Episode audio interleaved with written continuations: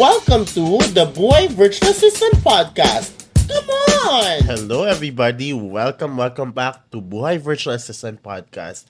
Once again, ako si Jam at akong host nyo para sa another real talk moment. But this time, mag-isa tayo mga me. O, oh, sorry na, alam po hindi ako nakapag-upload for like how many weeks because I've been really um, busy and swamped with work. Even yung YouTube uploads ko, like bara-bara na lang. Basta, busy ako mga me. But that's not a problem. I am back and I'm loving na, alam mo yon nakakabalik ako dito sa podcasting. Alam mo yung mga me, meron akong kwento. Oo. May kwento kasi you know, I have three clients right now. One client is the restaurant training client, which is part time and flexi. The second one is, of course, yung Coconut VA internal team ko. Part-time ako doon, 20 hours a week. And then, flexi time din yon And then, lastly, yung Med VA ko na third party man ako as a freelancer. Um, part-time, project-based. So, yun, wala naman oras sa akin yun. Basta ma-hit ko yung 150 na, alam mo yun, target ko, ay wala na akong problema. I'm good for the month. Now, meron isa pang nag-reach out sa akin na client nung sa LinkedIn na naka-discovery call ko. Tapos, tawag dito, alam mo yon we agreed on specific terms kasi nagkaroon na ng signing ng contract. Eh ako, pag nagbibigay akong contract, kasama nun guys, is yung, yung, ano, yung invoice kasi nagpapadeposit ako ng 50%. Um, so he signed that, but he signed it after like more than a week. So, red flag number one is matagal siya mag-respond. Ayan, matagal siya mag-take action. Alright. Next So, ang pinag-usapan namin bago kami mag umalis sa call, no discovery call na yon was I will create like an end-to-end process ng talent acquisition. So, of course, as a um as a mabait na person, kahit hindi pa ako binabayaran, dahil busy ako, gusto ko pag hinanap sa akin, ibibigay ko na lang ay ginawa ko na siya. So, gumawa ako ng plan end-to-end process.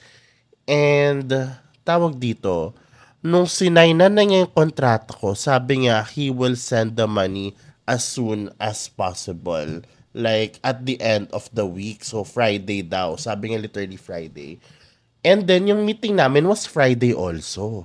So, nag-set siya ng meeting para lang pag-usapan yung plan. So, sabi ko, okay, so since he's paying on Friday, and we're Friday his time, um, mountain time, and then ako is tawag dito, um, hindi Friday yung ano, Saturday midnight yon. So, regardless, nag-present pa rin ako sa kanya up to now.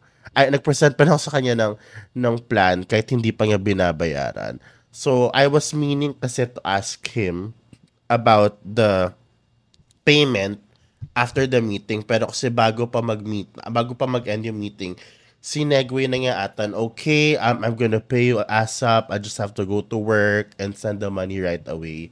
So, I was like, okay, he's sending the money right away. Sabi nga, we start at March 1, but I'll send you the money right away. And can you look at our website and let me know, like, what should we change? What are the errors you see? Yada, yada, yada and we had a brainstorming session kung ano pwedeng ayusin sa process, um, and many, many more.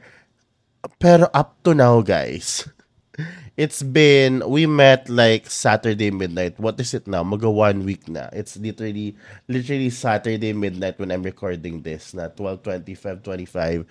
Wala pa rin payment. Me. Hi, just ko me. So, at this point, hindi ko naman sinasabing scammer siya. Pero, kinakabahan ako kasi nagbigay na ako ng plano pero wala pa rin ng payment. So, sobrang bait ko, di ba? Pero sabi ko sa sarili ko, oh my gosh. Um, sabi ko, like, I may have given the plan, but the execution will not be the same. Parang kinaano ko lang ba, pinapa, pinapaluwag ko lang yung loob ko, me. Pero sa totoo lang, ang tanga mo jam, dapat hindi mo binigay, napakabait mo kasi masyado. So, ngayon, medyo panic mode, pero meron siyang pinapagawa sa akin. Sabi, can you give, give me a list of the of the softwares that we need to buy and how much it is per plan, yada yada yada.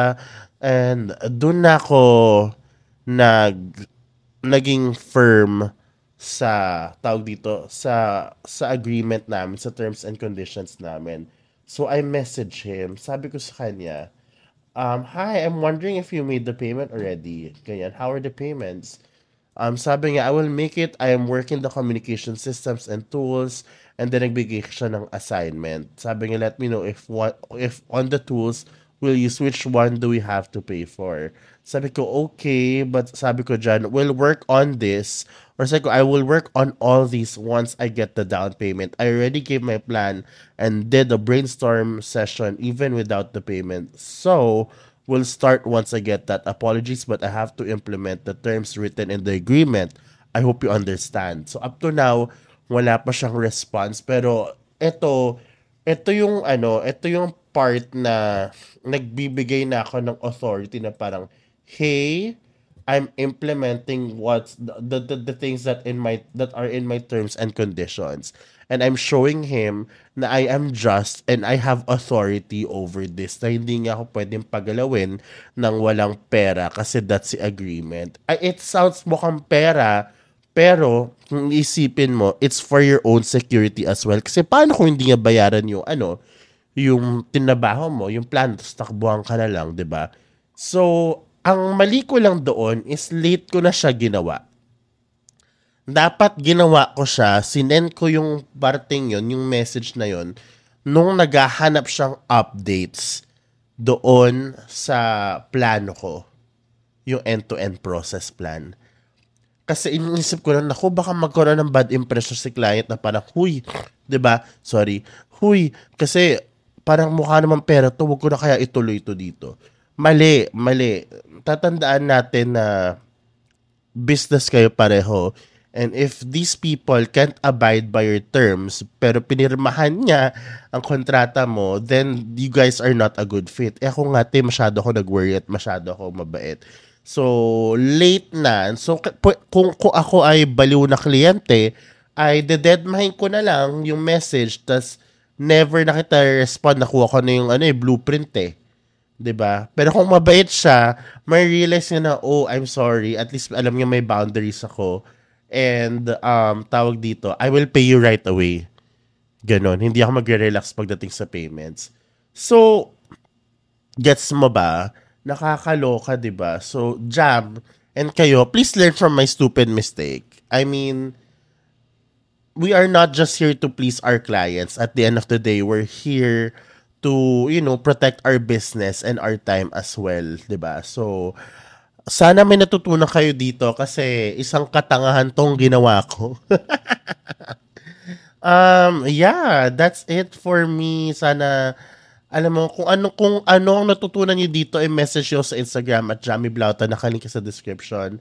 Pero guys, it's okay.